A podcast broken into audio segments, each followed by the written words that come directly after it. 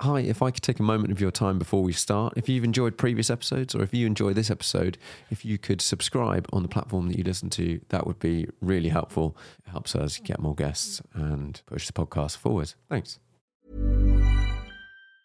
Hey, it's Ryan Reynolds, and I'm here with Keith, co star of my upcoming film, If, only in theaters, May 17th. Do you want to tell people the big news? All right, I'll do it. Sign up now and you'll get unlimited for $15 a month in six months of Paramount Plus Essential Plan on us. Mintmobile.com slash switch. Upfront payment of $45 equivalent to $15 per month. Unlimited over 40 gigabytes per month. Face lower speeds. Videos at 480p. Active Mint customers by 531.24 get six months of Paramount Plus Essential Plan. Auto renews after six months. Offer ends May 31st, 2024. Separate Paramount Plus registration required. Terms and conditions apply if rated PG. Ready to pop the question? The jewelers at BlueNile.com have got sparkle down to a science with beautiful lab-grown diamonds worthy of your most brilliant moments. Their lab-grown diamonds are independently graded and guaranteed identical to natural diamonds, and they're ready to ship to your door. Go to BlueNile.com and use promo code LISTEN to get $50 off your purchase of $500 or more. That's code LISTEN at BlueNile.com for $50 off. BlueNile.com code LISTEN. Since 2013, Bombas has donated over 100 million socks, underwear, and t shirts to those facing homelessness. If we counted those on air, this ad would last over 1,157 days. But if we counted the time it takes to make a donation possible, it would take just a few clicks. Because every time you make a purchase, Bombas donates an item to someone who needs it. Go to bombas.com slash ACAST and use code ACAST for 20% off your first purchase. That's bombas.com slash ACAST, code ACAST.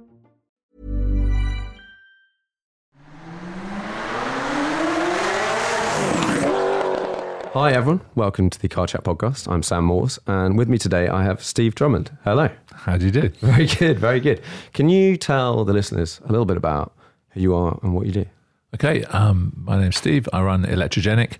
Electrogenic is uh, what do we do here? We develop EV drivetrains. Uh, we're famous for putting those into classic cars, um, but we also develop drivetrains for a number of other other uses. Mm. And we are at base today. Um, how did this all? How did this all begin? How did you?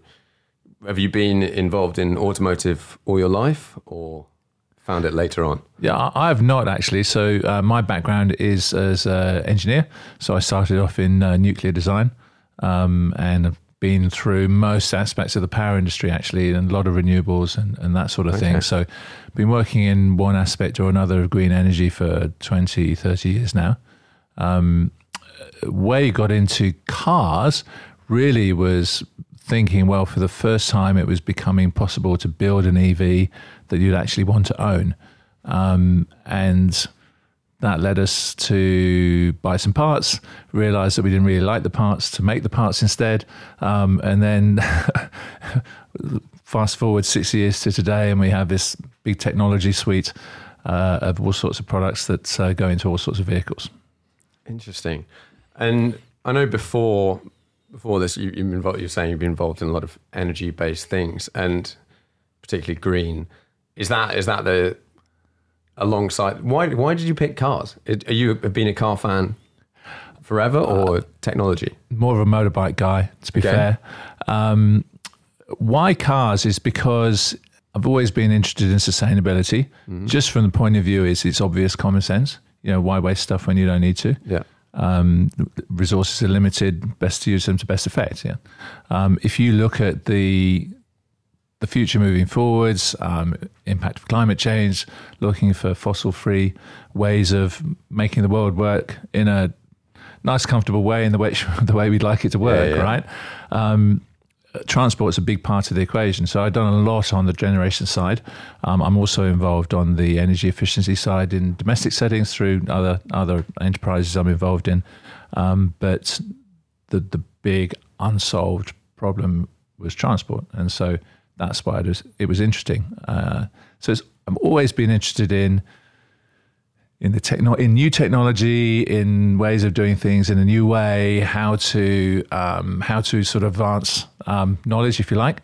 Um, and uh, yeah, so EVs seemed to be the next thing, and so started looking into it. Realized that it really was possible to actually um, start to make something pretty cool, and, and then got deeper and deeper and deeper involved. And and when you joined the space, were there other people in it? Yeah, the, the, the pioneering stuff was done in the States actually. So when we first started thinking about this, I went over to the States and uh, to see what they were doing. Um, and uh, yeah, that's 60 years ago. A lot has changed in six years. Hmm. Yeah. What like is this? Can you give me some basic examples of sort of where we've got gone from, but I know where we've gone to. So, so, so we develop our own sort of EV drivetrain systems. What that means in practice is that so if you're Ford's, um, for example, if you want to design a car, what you do is you go buy a motor from a motor manufacturer, an inverter from an inverter manufacturer, et cetera, et cetera. You source all your components, and then you tie those all together with the uh, mechanical engineering design and also the control systems. So your VCU software, all of that. So we're doing the same thing.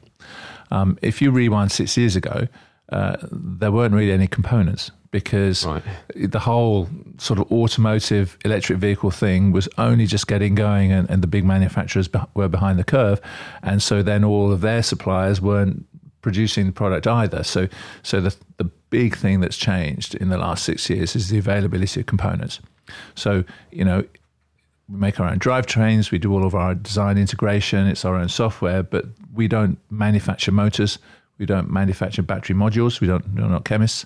Um, and so those things, uh, the availability and the variety and the capability of, of those things has changed beyond all recognition in the last six years.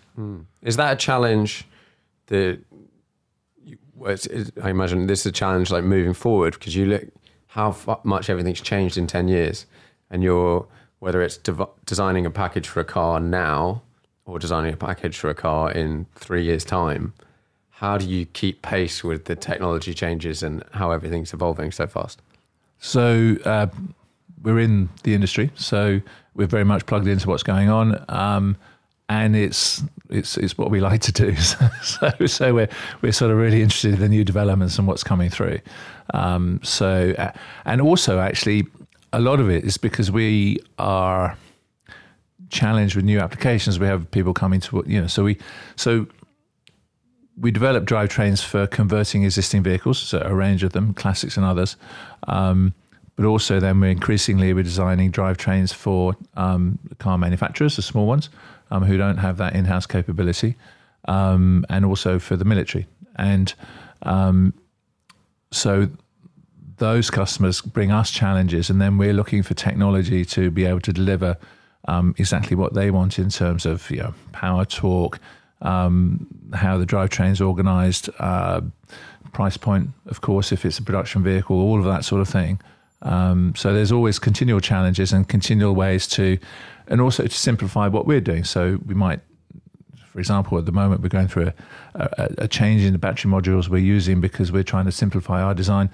Um, so certain vehicles where the, the fin- finished battery box is bigger, we can use bigger modu- modules inside. That reduces the number of bus bars we need to manufacture, um, reduces overall costs. You know, our our, our long term aim is to obviously reduce costs in real time, in, in real terms, so that the price of the product comes down. Yeah. And so it's continual innovation like that, and, and making sure we take advantage of what is out there. Yeah, yeah. And and was there a plan or and the strategy from the very beginning to, to end up sort of going down these the various avenues you've got, or has you sort of really. worked it out as as demand and such has happened on the way? Yeah. So I, originally, actually, we, we, we were started we started off B two B originally, um, and uh, but shortly after we hired we, we did a whole load of R and D for for for two three years, built some cars. Um, and uh, picked up some some industrial customers, and then hired some people, and then uh, two weeks later we had the first lockdown. Um, so, yeah, the timing's everything. So uh, yeah, so uh, and our corporate customers ran away. So what we did was we uh, paid a little bit more attention to our website, um, set out our stall B2C, found individual customers who wanted their cars converted, um, developed tech to convert- convert their cars. Um, and then the cumulative effect of that has been that um, First of all, we've been challenged to do a lot of different things in big varieties from a Citroen DS, which has its hydro pneumatic suspension. So we Yeah. had to develop an electric pumping system for that, um, to a little old Morris Minor, which isn't that complicated, but actually its suspension isn't great. So you have to really minimize weight. And and the customer wanted to be able to drive to Wales um, on a charge. Okay. And um, uh, you multiply through all the different vehicles. Uh, we, we, we developed um, with the help of Innovate UK um, during the pandemic. Um, uh, a system for, for farmers to retrofit a Land Rover. Um, the idea is at, at, a very low cost, so building down to a price, so very simplified technology. Um, so they get a three year payback on, on, diesel savings if they if they fit the kit. Um, so it, has been a big variety variety of, of, of, challenge, if you like, and then. Um, we filmed all those things, put them on YouTube, put them on the socials, and so our brand has grown. Um, and then more industrial customers getting to know who we are through that, and and the, so the industrial side of it's now coming back quite strongly. Has the has the sort of customer changed throughout the years? As I guess initially, yeah, maybe more sort of evangelical people that are like, I just want to do an EV conversion. I love tech. I love EV, etc. And then presumably the farmers. That's imagine they're not necessarily that. Um, Farmers are absolutely pragmatic, hard nosed. Am I going to save money? Yeah. How long is it going to take to pay it back? Um, can I get it cheaper? it's a very straightforward conversation. Um, on yeah, probably our early our early customers were all pretty much all people, um, perhaps a little bit older, owned their car for a while, um, wanted to give um, the old sort of family car a new lease of life, or had always dreamed of it being. A lot of them always dreamed of it being electric. Um, okay. And now is a possibility for the first time ever, it's possible. So these are our, our sort of early customers. Yeah. Um, and, and, that category of perhaps an older customer who's had a car for a while and and now wants to give it a new lease of life. That, that's that's a continuing sort of um, group, if you like. Um, the new group that's grown up, uh, particularly over the last couple of years, is perhaps younger, professional, um, like the idea of it being green. Probably lives in London um, is looking at ULEZ charges, thinking, you know, I'd really like to have a, a quite a, a cooler. Uh, I like, yeah, I want to go EV. I don't want to pay ULEZ charges, um, but I don't really want to buy an. Uh, I want to, I want a, I want a car that I want. Yeah. And so, and may also actually always fancy the classic car, but um, don't fancy the inconvenience of keeping it on the road. Um, and so, then they'll go out and buy a car in order to convert it. So they'll talk to us about what car should yeah. I buy, and we say, well, anything you like, really. But uh, if you want a 911, I go down this route or, or whatever it is. Um, and uh, and then they buy the car, and then we convert it. I think that neatly comes into something that we've had a bit of conversation earlier about one of the things, and one of the sort of criticisms I've come across from I'm not going to say petrol because I think that's the wrong car people in that space um, has been around taking a classic car that doesn't get driven much and then putting in a battery pack and the sort of CO2 payback of that if the car doesn't get driven very much. Um, like, why would you do it? Is it green? Is there any point doing it? Um, we talked a little bit about this, but can you cover some of your thoughts yeah, around sure. that? I mean, I, I, think generally speaking, the sort of people that say that is it's it's a slightly synthetic response because it's spurious, right? So the argument it's it's like it's it's making the argument that you shouldn't drive your car much, which is fine. But then what's it for? You may as well scrap it, crush it. What's the point in having a car that you never use, right? So if you're going to use it, then make it EV because it's reliable. Um, it won't not only start and get you to the pub, it'll get you back again. Um, and uh, if you're going to use your car, then um, then the EV is a greener option. Um, even more so. So what we tend to find is our customers not only just drive their new electric um, converted uh, classic vehicle.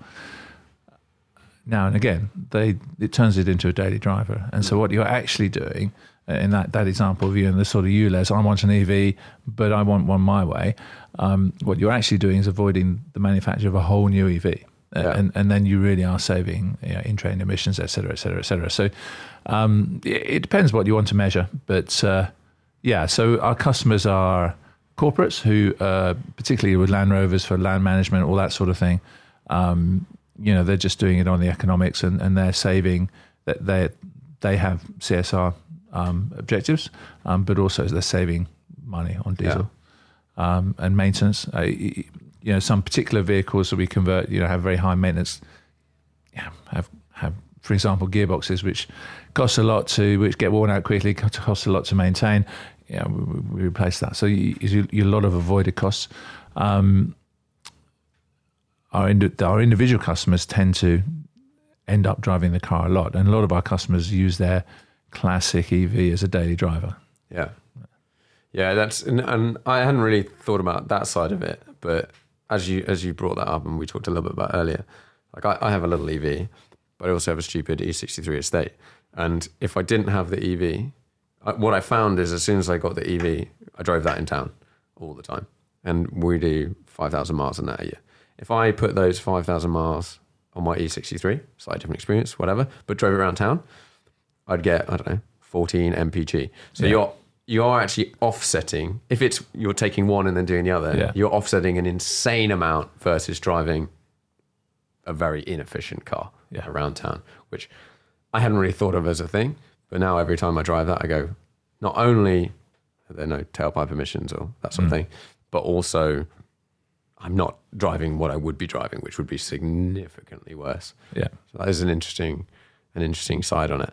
Um, at, from the very beginning, do you accept if someone, any car, if someone says, "I want you to convert," I don't know something that you've not done before, If you just approached it and gone, "We'll work it out. Yeah, let's do it," or if you tried to sort of go, "Let's find a range of models that we do"? um, We've basically taken the approach that we'll do any car more or less within reason. Uh, partly that was pandemic, and so we were happy to have the work. Yeah, Now we are perhaps slightly more directed. Um, so the way the business, the, the, the classic conversion business now is evolving for us, is that you know we're limited in the number of cars that we can do ourselves by our physical premises. yeah, um, and also we have a global audience and, and we have inquiries from all over the place. And so what we're doing now is we're packaging, you know, we have deep experience in, in particular models. Um, so we're packaging our tech into um, very sophisticated drop-in kits, literally two or three units that you bolt in, and Yeah. then all you do is you know bolt on the prop shaft um, or however the drain, drivetrain is, and then um, wire up the dashboard, and away you go. Um, we're distributing those through um, partner installers all over the world. At the moment, we're focusing on developing our network in the UK and, and the USA, but we, we have conversations going in a lot of places um, and that enables us to do exports. And so then we, when we come back to the bespoke business, which we'll carry on doing because it, it, it's it's great because it challenges us to do new things all Yeah. the time. Um, we, sort of rather rather naturally um, prefer to do either sort of big iconic vehicles, um, which will get a lot of attention, obviously, or um, vehicles where we think there's going to be a lot of demand. Um, so, for example, there's a DeLorean down there that we're um, converting. Um, I think there might, you know, DeLorean engines are a bit naff, really. I think there might be a lot of demand for a DeLorean conversion, partly because it's got a bad engine, partly because it sort of screams to be electric, doesn't it? yeah. Back to the future. So, yeah. So um, there's an example of a car we're delighted to do as a bespoke conversion Yeah. because from that um, we'll get to really understand the car. We'll have all of the scans, all of the designs all worked out, um, and then we can produce a kit uh, that can be installed by one of our partners. And these these kits, when you put them in the car, um, do um, are most of the cars you work on are they all the same? As in, when you, you put the kit in, you look in and you go, yeah, that that measures that, that measures that across them, or are there some some brands in cars that are just a nightmare? yes and no. Um, we've never come across a Land Rover Defender which has the chassis rails exactly the same part, distance apart as, as, as another one. Um, so, so for example, for the Land Rover Defender kit, um, the, the way we do that is we have a an adjustable um, mounting tray um, that bolts into the chassis on existing bolt points, um, and uh, but it accommodates the the slight changes in in, in production. Yeah. Um, and then our tech bolts directly to that, so that it's it- yeah we have to design around some of the historical um, variance variations really. And what is the process like from sort of yeah start to finish. If someone comes and says, "I want to," let's do the the bespoke Yeah. process versus the the sort of drop in. So, uh, first of all, you sit down with a customer and say, "Well, how do you want to use your car? How do you want to drive it? Um, what do you want from this? You know, you want you want to you want to be a sprinter. You want to do long range. You how how do you drive it? What's it for? Um, purpose of that is to um, size the motor, so we're getting the right power and torque um, that's you know, to, to enable the car to do what you want it to do. Um, we would counsel um, customers not to go overboard. You know, our idea is to the way we like to approach things is to, to make the car a better version of itself. You know, so Citroen DS is a great example of a car where um, it was always right from birth given the wrong engine because of French emissions categories and Yeah. know, blah blah. So um, we give it the power and torque it perhaps should have had. Um, and then in terms of range, your range is more batteries um, or fewer batteries, and very strongly um, advise the customer to go easy on the range because um, what you don't want to do is is weigh put too many batteries in, weigh the car down, and change the way it handles. So typically, um, you, you'll find that the car is its original curb weight plus or minus 60 to 100 kilos. You know, so I'd, Okay, not much different. Yeah. no, so the, the E-Type that you drove in today, for example, that's net 90 kilos lighter than the original. It's a bit heavier at the back, so it's better traction, a bit lighter at the front, so it's it's uh, steers nicely. Other cars, maybe a, a 60 kilos more, so it's the weight of a small chi- child. So it, it, it's not material in the context of the car. The car will still handle the same way. Yeah. Uh, and- and that's really important. So then you've got um, your basic design, which is um, you get your motor that sets the voltage. Um, then you have various battery combinations you can put in to get to that voltage. That and number of battery modules, which is sort of discrete. You can, it's not variable. No, it's not too variable, and that gives you your, your kilowatt hours, max kilowatt hours. That then with will give you the range according to the the, the weight and the aerodynamics of the vehicle. Um, and then it's about um, what do you want the vehicle to do. Uh, so the control systems allowed us to develop um, different profiles for um, eco and sport and, and hill descent and traffic and all those things. So, Yeah. so there's that big conversation about how um, you want to use and drive the car. That then develops into a specification. Then um, car comes in. We scan it, so we have all the drive lines, so the original drive lines for the for the drive shafts, etc. So that we make sure everything's going back in exactly the same place. And then we take all, out all the bits we don't need. So the engine, uh, sometimes the gearbox. So we do conversions with a manual box. Uh, some customers want to have that active driving experience, so that's something we can give them. Um, obviously, don't need the fuel tank, don't need the exhaust, so we take those parts out. Um, then scan it again. And then we have the the whole of the available space um, digitally inside the inside the CAD. Um, then we do um, from from the initial discussions, we, we we produce a sort of high architect engineering sort of concept of where the battery's going, a charger, all of these things to make the weight right, um, make the cooling system uh, as compact as possible, so you're not you know you don't have airlocks airlocks bleeding a cooling system between the front and the back of the car and and how we're going to into how we're, how we're going to deal with brakes all this stuff. So that goes into the CAD um, come up with a design then that's then checked by our electrical guys make sure that there's enough physical space in the battery box um, to make sure that the because again according to the architecture the way you wire the battery modules inside the box changes. Um, so making sure that inside the box you've got the right um, uh, so you can hook up the uh, bus bars to the batteries in the right way get all the battery management systems in. Um, so all of that then a big sign off process for all the design process.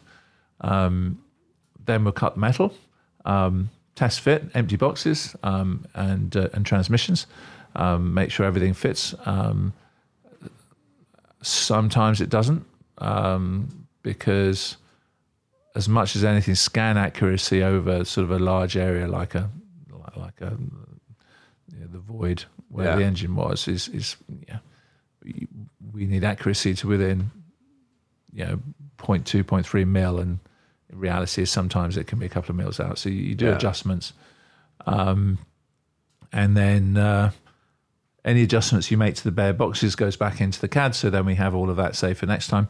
Um, everything's right. You then send things off for powder coating, and then you build up uh, all of the physical battery modules, bus bars, all of that physical electronics in, um, bolt everything in, and then there's an electronics commissioning procedure so that um, you progressively test all the systems individually, and then you test them as a block, and then you you um, you RPM limit the motor, and then you test the motor um, with the wheels off the floor, and then you test it with the wheels on the floor. Um, so it does its first drive, and then you do a commissioning process to go through prove everything. Um, and then if it's a first vehicle, um, you also then do a lot of calibrating. So we do a whole bunch of driving, and we adjust um, the responsive, we adjust the way that the motor and the controller responds to driving style, to the weight of the vehicle, to the aerodynamics of the vehicle, Yeah. and make and, give control modes that reflect what the customer is trying to achieve, but actually then delivering that electronically. And then the other part that I forgot, right, going back to the beginning, also um, we'll have a, a visual design context. So it's very important for us that the cars look good because um, the customers you know, changing their vehicle um, and they want to be able to to to have it look it, you know, to reflect you know the the the care and attention they put into Yeah. it technically and they're specifying everything it wants, it wants to, to visually reflect that as well So do most of the like the bespoke ones are they all full restorations as well, or Usually not. So- serious restorations? So we don't do the restoration work here. Um, it's a service we can provide and do provide for some customers. So we project manage. So um, we know good painters, good bodywork people, et cetera, et cetera. So we will, um, if a customer wants us to, so we'll essentially project management. So we'll take the car in um, and then we'll organise. And we've done quite a number of those full refurbs, um, bare metal restorations, uh, new paint colours, you complete new upholstery, all of that. So we can do that, yeah. Because I know it's it's a problem with any classic car, but if you're specifically if you're uprating stuff, but just generally, a car comes in the door, unless you blast everything back to zero. How do you know what's underneath? How do you know that you've got solid structure? How do you approach that? So car comes in, we do, uh, we, then we've got a, a, a car acceptance um, process, procedure, um, check the seals and, and, and the brakes and all of those things. We, we very much prefer to have a car drive in so that we can drive it and, and see what we think about suspension, the brakes and so on um, before we take it apart. Um, doesn't always happen. Um, very often, if there's a restoration involved, the car will come to us uh, with no with no engine. Um, so, it, which is then we just need to deal with. Um, the other uh, the other thing I should have said is when the car comes in, we put it on. The important is we put it on the corner weights. So the way a car balances is important to the way it drives. Not to say that we wouldn't change that, but we change it consciously rather than uncon- Yeah. unconsciously. We want to know what it is. Um, so yeah, we, we check it all over for all points check, and then we'll say to the customer, you know, you really need to um, change the brakes because the calipers are all Yeah. gone, gone to hell, and you know all of that stuff. So it's, yeah, it's a process. And with moving weight around the vehicle in different ways, putting you know different elements that weigh different amounts to original, is there any re-engineering of the substructures and stuff? No, because going back to sort of deciding how we do the, the overall mm. specification of the car, we're always making sure that we're not putting lots of extra weight in, um, apart from the military Land Rovers, but yeah, that's a whole different thing. Yeah, Um, so, um, so for example, with the E-Type, um, we've taken about 100 net. We've taken about 120 kilos out of the front, um, and net we've added 30 kilos at the back. Now, the not criti- that much. it's not that much. It, it- it makes a difference actually because the criticism of the yeah the classic thing with an E-Type is they they wrap themselves around trees because um, the back end's really light. That's where all the power is. Yeah. People lose it on corners and spin off and bang. Um, and uh, so we've redressed the balance a bit. Um, not so much that it still doesn't drive like an E-Type, but you definitely get the power down better, and it's lighter on its feet, which is nice. Yeah, yeah, yeah.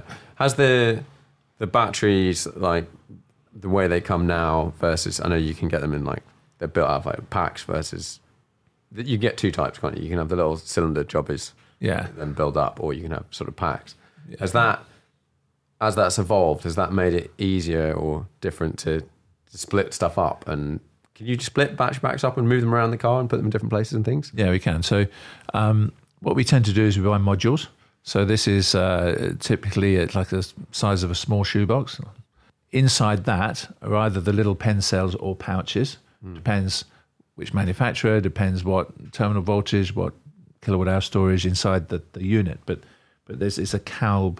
It's called CALB. It's a CALB um, sort of format, if you like, a standard car industry format, and you can get different terminal voltages, different um, kilowatt hour storages, but same physical, um, same physical size, um, same physical bolt patterns. Okay. Um, and so then, and that's the, the, the most cost effective way uh, for us to to buy batteries. Um, if we went, of course, we could manu- we could buy little pen cells and manufacture our own, but that's expensive and um, not really warranted for what we're doing. Yeah. So we have those modules, and then what we have is is a number of sophisticated systems for um, mounting those in different configurations because they're designed to be bolted down to a flat surface underneath the car floor in a new EV, um, and we don't have that luxury. So we've got to put them in a box or two boxes um, in different parts of the vehicle. So um, we have a system to be able to mount those in, in different orientations, but also make the assembly of the battery box um, straightforward. So um, that's you know, part of our internal sort of tech development. Yeah, I know with modern EVs, there's it's all about putting the, the battery generally low and in the middle of the car in a big strong structure. Although think they're now starting to become part of the structure.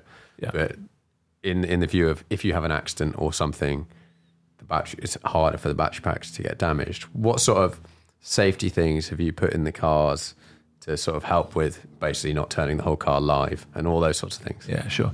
So um, basically, our conversion is, is, exactly the same tech as a, as a brand new EV, right? So and and it, it's it's multiple nested approaches.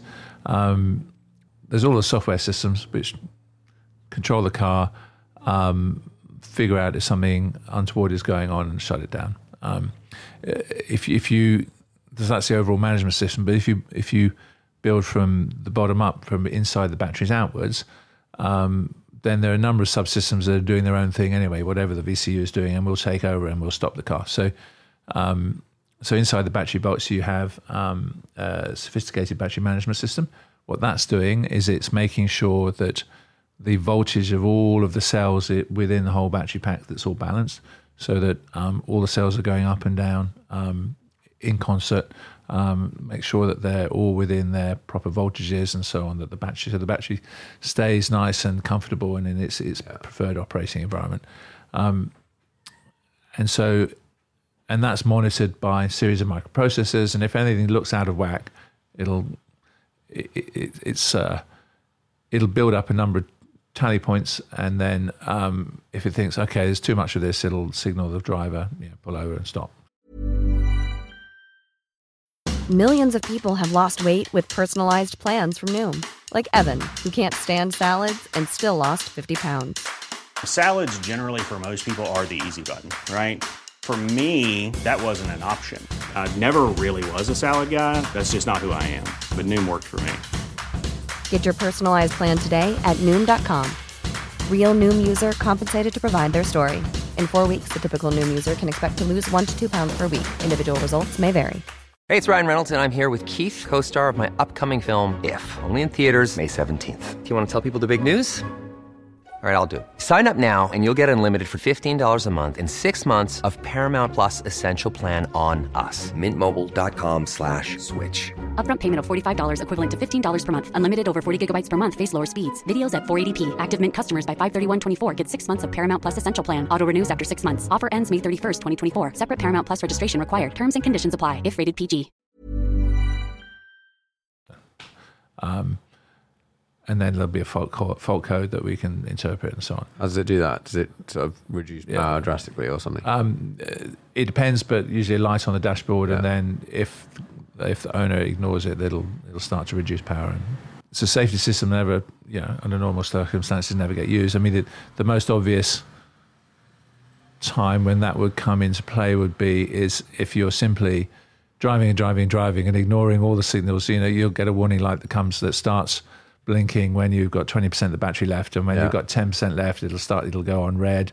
Um, and it'll, you know, you should be pulling over, and, and then it'll it'll start limiting power. So it put, essentially automatically puts you into eco mode, and then it'll be more more severe than that. So it, it manages you so that you cannot take the battery down too low because it's actually doesn't like that. yeah. Um, on on the so you were talking about, um, you, know, for crashes that sort of thing. So the other the other part of the battery management system is that there's temperature sensors in there. Um, so if there's anything untoward going on with battery, um, it it sees elevated temperature, will shut down all use of the battery, so there's no power going through it. Um, the next level is that batteries inside battery modules are inside a big box, um, steel box. Um, the steel box, the the terminals are tamper proof. So the plus and minus coming out of the box, they're, they're tamper proof.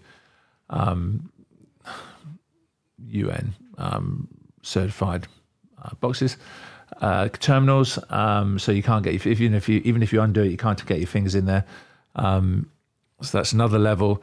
But inside the box, you have two contactors, so that anyway, unless the VCU has gone through all of its checks to make sure everything's fine, it's not supplying electricity Right, okay. to the terminals. So even if you could get your fingers into the tamper-proof things, anyway, there's no electricity there. Um, there's a thing called HVIL, which is a it essentially checks to make sure that um, all of the uh, all of the connectors are connected fully.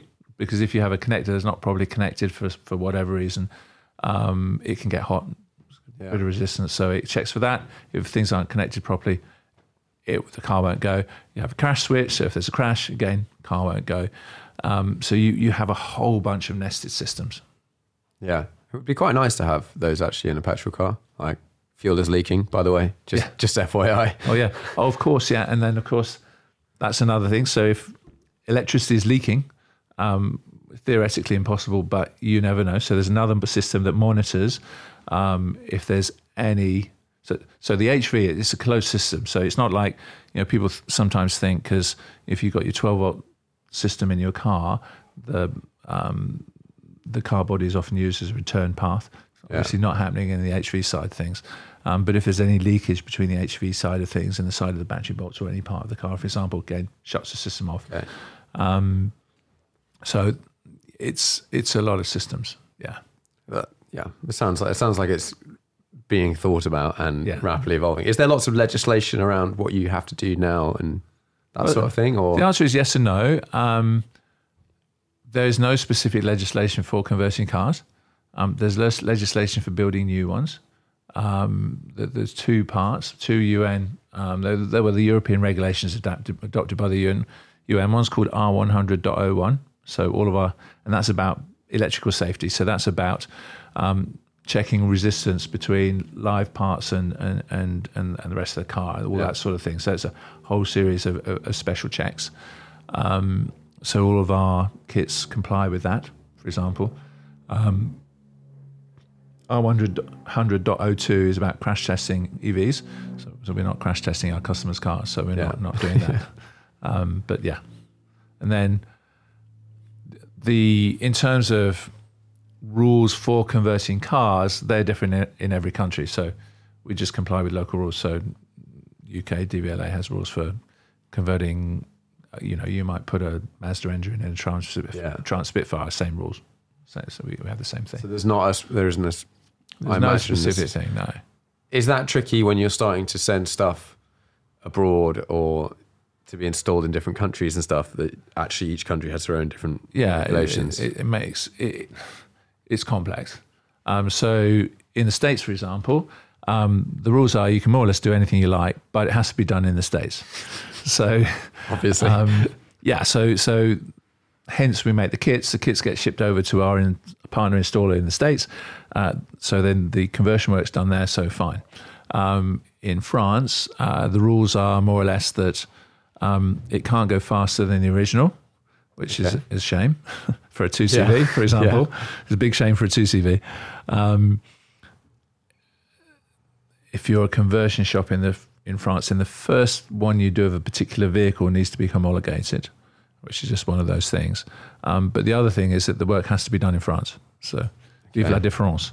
So, um, those are the rules in France. So, uh, for France, if somebody wants our tech, needs to be installed in France, um, and the rules are different. Every country, the rules are different. Um, just depends. Yeah. So I guess, and it makes more sense the more of a single car you've done because they've done one, they're now allowed to do another. Or yeah. in in your sense, is it kit based or is it car based? For let's say you've sent it to France.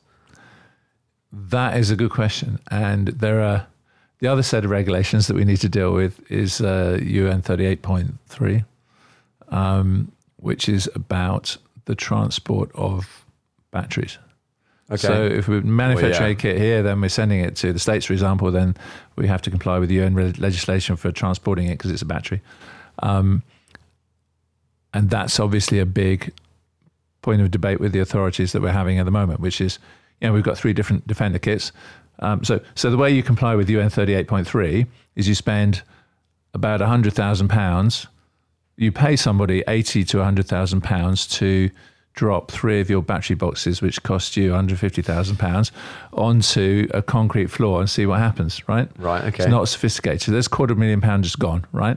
So you, when you get the certificate, does that apply to, you know, we do three different Defender models. That's yeah, they're all slightly different. Yeah, all slightly different, but you know, and, and so yeah, that's a it's a good it's a good question, and obviously we have a point of view which is that they're all the same. So just do it once, please. yeah, yeah, yeah. yeah. I, I heard about one. I don't know whether uh, whether this is a new vehicles thing or a different thing. About a test where you have to put a battery pack on some fuel basically and set it on fire for it's quite a long time, and it has, the battery pack has to survive. They're talking about bringing in a UN um, R100.03, um, and there's a lot of discussion about what will be in that. Um, last time we were down at Millbrook, um, we were putting a car through R100 and having it independently verified. Yeah. Um, they were doing some of the um, sort of research work, if you like, for the, the maybe new regulation. What they were doing was they were drilling a hole in the size of side of a battery box, then retiring to a safe distance, firing a six inch nail into it, and seeing what happened. so, and, and so one of the things is, for example, um, that it needs to give you X number of minutes before it goes boom to get out the yeah. car. So, yeah, so yeah, yeah, you fall off a cliff, roll down a hill, yeah, Alan before it explodes. Yeah, exactly. Yeah.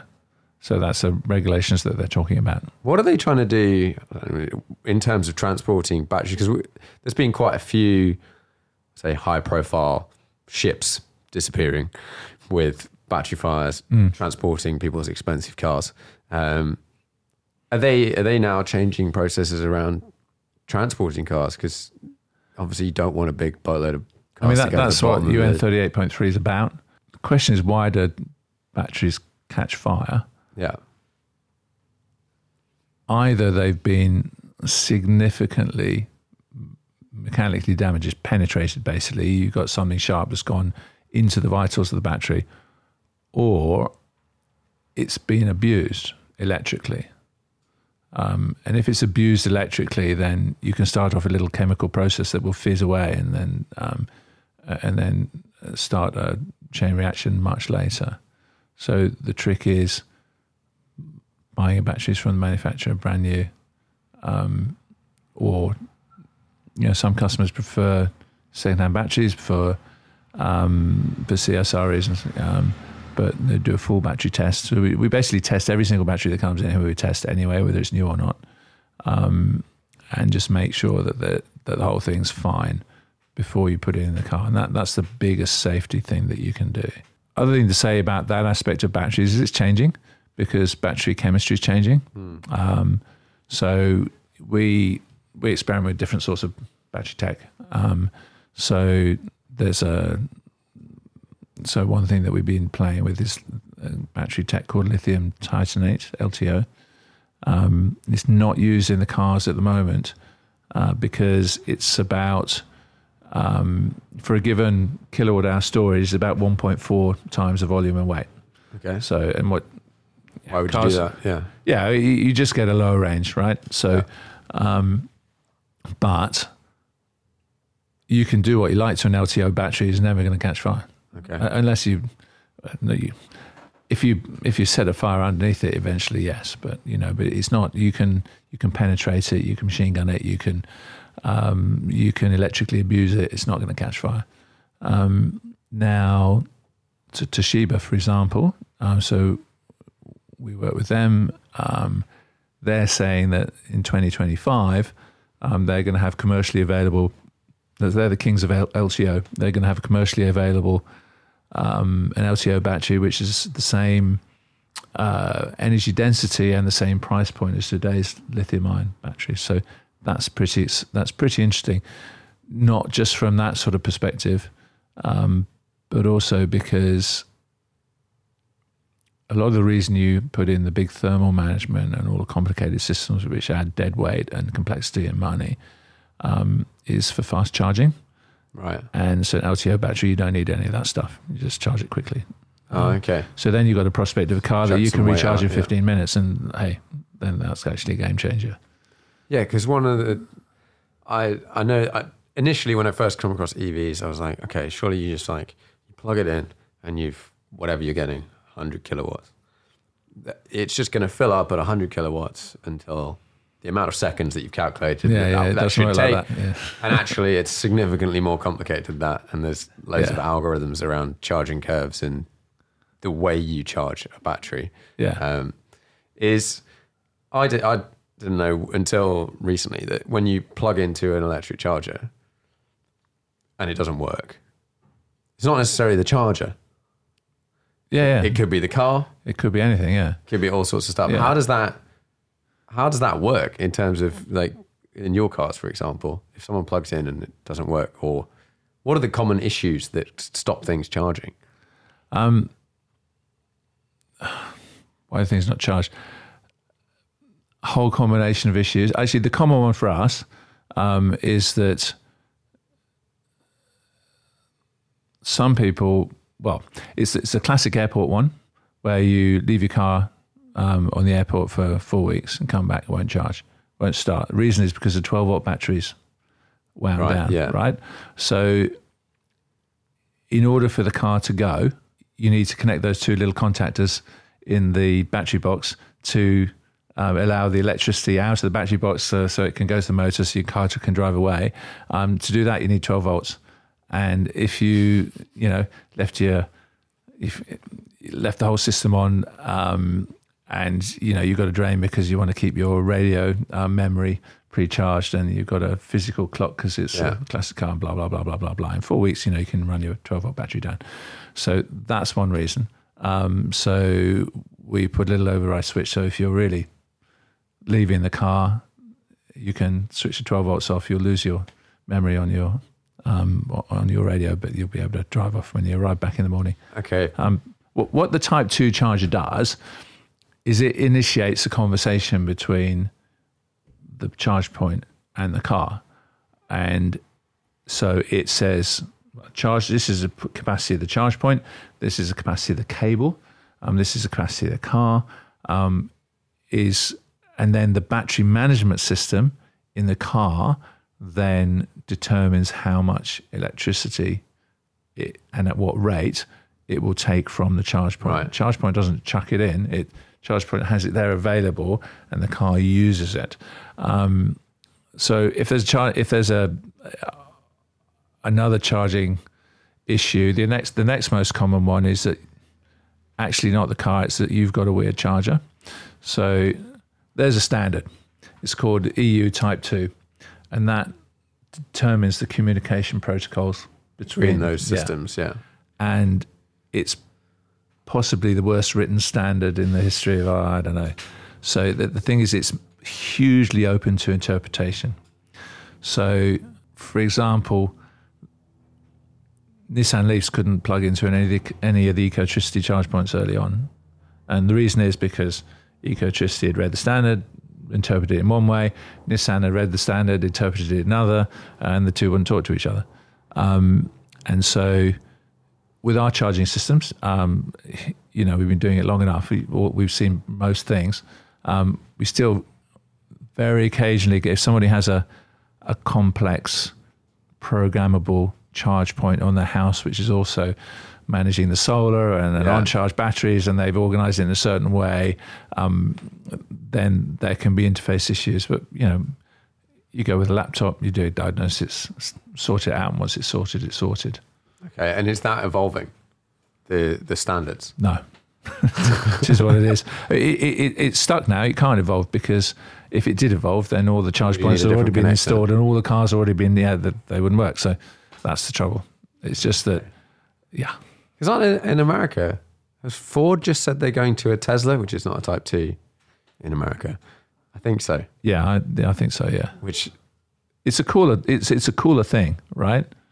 So so Tesla looks like the Tesla charge point looks like a Type Two, but the Type Two just does AC, so fast charging. yeah, doesn't do DC rapid charging. So in Europe, the Type 2 and all the European Teslas get fitted with this now. You, you get CCS Type 2. So it's got that, Yeah. it's got those little, the round thing plus those two big, um, the two bulbous charge points on the bottom, which Yeah. is basically a BMW design. Um,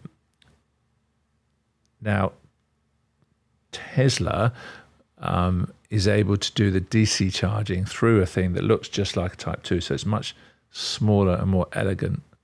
Um, for us, that's lovely because the number one issue for us with uh, CCS charging, which is sort of standard on fitting like, it, I guess. is finding somewhere to fit the socket. Yeah. I mean, the car you drove today actually has got a US um, Type 1 charger in it because it's going off overseas. But uh, the, yeah, some cars, the petrol flap's big enough, and other cars it isn't, and we have to find somewhere else for it. Yeah. In general terms, it sounds like absolute carnage. Like we need one standard. If the US standard is Well, Tesla, VHS fine. and, yeah, it's VHS and Beta- Betamax, isn't it? Yeah. But like Um, turning up with it, one's quite different. One you just put it in, you can't put it in your watch a movie. Yeah. One you can't charge. Yeah, yeah. But um, you don't usually move cars between Europe and the States. So is it practically That's an fine, that's fine. Yeah. I mean, the, the thing you have seen over the last few years is that there were two um, standards for rapid charging, which was CHAdeMO Yeah. and CCS. And Ch- CHAdeMO is a, it's a Japanese standard. Um, which was you know the first cars here in Nissan Leaf, so they were fitted with it and so on. And and CHAdeMO is being phased out, and CCS is becoming the one standard in Europe, for example. Yeah. Yeah, yeah. And that's that's all I see, all I use now. We don't we don't seem it's a problem that the states seem to have is people cutting cables. Oh, I don't know. Don't yeah, about yeah, that. yeah. I heard That sounds a bit nuts. the other day, which sounds one. They've clearly someone worked out that they're not live. We now know they're not live because they're not until the cars talk to each other or something. Yeah. But if you're don't know that, you're going to go up to a Yeah. 800 volt cable or whatever it is, Yeah. and take some pliers to it. You're a, you're a braver person than me.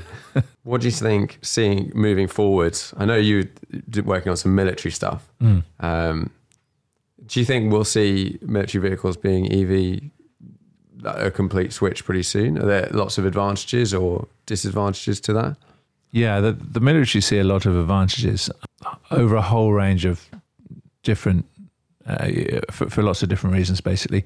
Um, one is the overall cycle efficiency of, of, of, of taking diesel, which is UN fuel, and it's, it's transportable, um, and getting and making a vehicle move from a forward operation base into a theatre. Um, it's much more efficient to do that by generating electricity efficiently and putting electricity into the vehicle than it is by putting diesel directly in. You you you got a an overall saving about a third of the fuel at your forward operating base, um, and it takes seven liters of fuel to get one liter of fuel into a forward operating base, and you know, 3,000 deaths and injuries for the US military, for example, just running convoys in Afghanistan, fuel convoys. So, so that's one big thing. Um, Yeah, that's crazy. yeah, they're, they're looking forward to new energy, to new weapon systems, um, yeah, directed energy systems, and so on. That requires large mobile batteries. An EV is a mobile battery system. Um, soldiers have increasingly wearable tech. They need to be able Yeah. to plug in. Um, again, um, they they they see the they see the vehicle as a mobile battery. So part of the our Yeah, spec yeah. for the military vehicles is actually to use the vehicle to charge um, a, a mini grid. So um, you know that that ambulance out there, you can boil a kettle and make a cup of tea. Um, running off the Yeah. main main battery. So, for example, um, and then there's the sort of stealth. Obviously, um, you know, it's quieter. It's got no heat signature. Big one is driver fatigue. Um, so it's much more complicated to be making sure you're in the right gear and you're revving quite the right way to get yourself out of trouble um, off road in a diesel vehicle, whereas an electric one pedal it just goes. Yeah. Um, uh, control modes, so we can put control modes in to make hill descents easy. Again, you don't need to think so much. You just switch it and, and carry on dealing with the, the other things that are going on around you. So that there's a lot of advantages for them, and so they are really looking in. So, so but they're at the beginning of that whole sort of thought process, and um, so we're helping them. To, so we're making um, trial battlefield vehicles so they can um, develop their ideas and put that into specifications for the next round of R and D and that sort of thing. Yeah, because they don't. Military in general don't. I know that U.S. Army has just changed, or very recently, to a new vehicle, um, and then they keep that for who knows, forty years or something. Yeah. So is would this be your sort of basically your, your what you guys do? You build a powertrain kit that they would put into existing vehicles, or are they looking at just Well, the idea vehicle? actually is so if you look at the the main general purpose vehicle, um, it's all a Land Rover base, right? Um, so that's all for just general transport and so on, but also for you know sort of thing the SS driving around Iraq in, Yeah. um, sort of you know armored versions. Um, it's called a WMIK. Um, so now Land Rover stopped making them in 2015. So they the British military is now looking at a re- whole new replacement vehicle. Yeah. And so um, EV obviously be part of that. The question is how to specify it, how to go about that, and so on. Um, so that's part of what we're working with them on. And with you were saying about we have a, big battery pack, and then like a conventional EV on the road has a 12 volt battery, and mm-hmm. all the systems run off 12 volt. Yeah. Are they are people moving? I know Tesla's talked about it, maybe doing a 48 volt system. Is there a world when it's all one in sense of you've got a big battery pack and everything just kind of works off that? Is that possible, or we're going to need some Yeah. inverters and stuff? You got your big battery pack that runs at whatever voltage you're running your motor at. and You go all back to the whole specification thing. Yeah. We run part of the vehicle systems at high voltage. So, for example, air conditioning pumps. Um, so, compressors for air conditioning, um, uh, heaters, those things, much more efficient at high voltage. Right. So, we'll run those at high voltage. Um, military, for example, lots of comms is 24 volt, some 48. Um, so, that's then a, a DC DC conversion down from the main battery voltage to Yeah. your, your operating voltage. And then, of course, all your resisting car stuff is made for 12 volts. So you need that. So that's another DC DC. But um, your standard charger comes with all with the 12 volts DC DC integrated anyway. So it's it's, it's a straightforward thing to do. Yeah. Do you think, and do you think we will see a big change from standard component manufacturers stopping making 12 volt stuff? No, no, because it's it's it's so there, embedded. it's done. I mean, I know it once once upon a time it was six volts, but there was reasons for moving away from that. There, there's not a lot of reason to move away from 12 volts for most stuff. It's just the high current stuff. Um, and like say, for example, compressors and so on, you can make them run at, at a main battery voltage anyway. Yeah, yeah, yeah. It would be nice if you came back to your car and I I think it's it must have happened to it's happened to me in an EV where the 12 volt battery's dead. Carry a little jump pack or whatever. It's like it's like the new thing that you have to carry around if you've got an EV. It's like you have to have a little jump pack in case it's cold or whatever or something's gone wrong and you've Yeah. got to got to jump it. Some way of just like pressing a button on the car and it gives it a little Yeah. little boot. Just fill it back up again. Thank you very much. I don't need to carry around a jump pack. Yeah. Get on with our lives. Yeah, you. Yeah, we we give people um, for vehicles that are going to be used intermittently. Yeah, customers who travel, for example. Um, if they want us to, we can put them in isolation switch on the 12 volts. That's the easiest thing. You just switch it off, Yeah, that's it. um, and then that's it. And then it just sits there until they come back. yeah, Very yeah. simple. Yeah, very much. Right. Well, I normally wrap these up with five questions. Okay. Do you have a most memorable driving trip or journey? Yeah, but it was on a motorbike. That's fine. so once upon a time, me and my friend who's um, Chilean, we uh, so you know there was a while when the Paris Dakar was in um, Chile and Yeah. Argentina. So we got our bikes and we followed them across Nice. the Atacama and oh, and we slept under a huge Chilean flag, which was um, supported between the two bikes in the desert. Um, I had one of the funniest moments of my life when I woke up to see him dancing half in and half out of his sleeping bag because there was a scorpion in there with him. you know, it was great. That sounds that sounds pretty fun. Are there any other places? Is, it, presumably, doing a trip like that on a bike is quite different to doing it in a car. Yeah, yeah, you because you're in the you're out there in the elements. I have to say, I love driving that E-Type because it's soft top. I'm originally Australian. Nobody has soft top cars in Australia because it's too hot. It's too hot. Yeah. Yeah, you stop at the lights and you die. Um, but in England, it's lovely. Um, It's so nice driving around in that car earlier, and actually, I didn't really think about it being electric.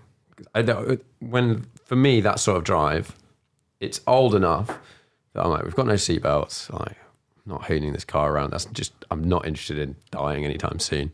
Um, actually, just cruising around, and then cruising around in an EV, and you still have noises of the powertrain and whatever. I, it was it was just nice, perfect day for it. yeah, Um, yeah. The, the thing that uh, the the time when I really noticed that. So yeah, driving along local country roads, sunny, top down, beautiful, um, overtaking a car um, at 50, and I suddenly realised I could hear the birds singing in the trees, and that's because it was an EV, and that was the air. yeah, yeah, yeah. It's a, it's a, it's a different element, isn't it? It's, a, Yeah. it's another experience that's different, and you can people have multiple cars, people have different experiences, so it's it's, it's good to try a bit of bit of everything. If you could only drive one car, sports car, for the rest of your life, what would it be? I really like three five six, you know, little Porsche three five six. Um, though, having said that, uh, our nine six four conversion is really nice. It's really nice, but and it drives. So the nine eleven conversions we do drive the most like a motorbike of all the cars we do. And what do you mean by that? You come around the corner. There's a car in front of you. There's space in front of them. You put your foot down and you just go boof. Yeah, You don't have to think about it. It's just there, and it's instant and it's fast, and the You're whole off. car's supporting you, and you're off. Yeah, nice. I need to I need to drive one of these 911 conversions at You some do, point. yeah. Um, what do you think is the most undervalued car at the moment? What should be worth more? I don't know. T- tell you what. So, one of our apprentices just bought a big old Volvo. You know the huge old Volvo estates Yeah, yeah, yeah. for like one and a half grand. It's a really cool car, actually. that is quite. that is a cool car, yeah, but not a lot of money. for not a lot of money, you can do an awful lot with that. Yeah. Yeah, yeah, fair. Uh, most interesting car to you at the moment? What are you googling? What are you looking up? What are you researching? Top of your mind. We're just talking to somebody about doing a classic Range Rover, which is straightforward in the sense that all the drivetrain is same as a Defender. It's just basically the same as our Defender kit, except packaged slightly differently. Um, I just love to do one. I think they're really cool, and I think there's demand for them. So yeah, that's the one I'm looking at. Do you have to integrate with more interesting suspension systems? I guess at that point. We're not really adding hardly any net weight, and we're distributing a little better. So I'm not anticipating any issues. Yeah, yeah. Uh, the, the, the, the real estate under the car is slightly different. Um, and uh, a Range Rover, you want to have good range. So look at that. But uh, yeah. That'd be a cool. That would be a great town vehicle. Yeah, it would. Yeah. It'd be very nice. Uh, five car garage, unlimited value. I'd like a Citroen XM. Okay. Yeah. They're cool. Would you have a daily? Would that be your daily? Could be, especially if it was electric. So we, we get down to one. Okay, fine. No worries. well, thanks very much for coming on the podcast. Yeah, my pleasure.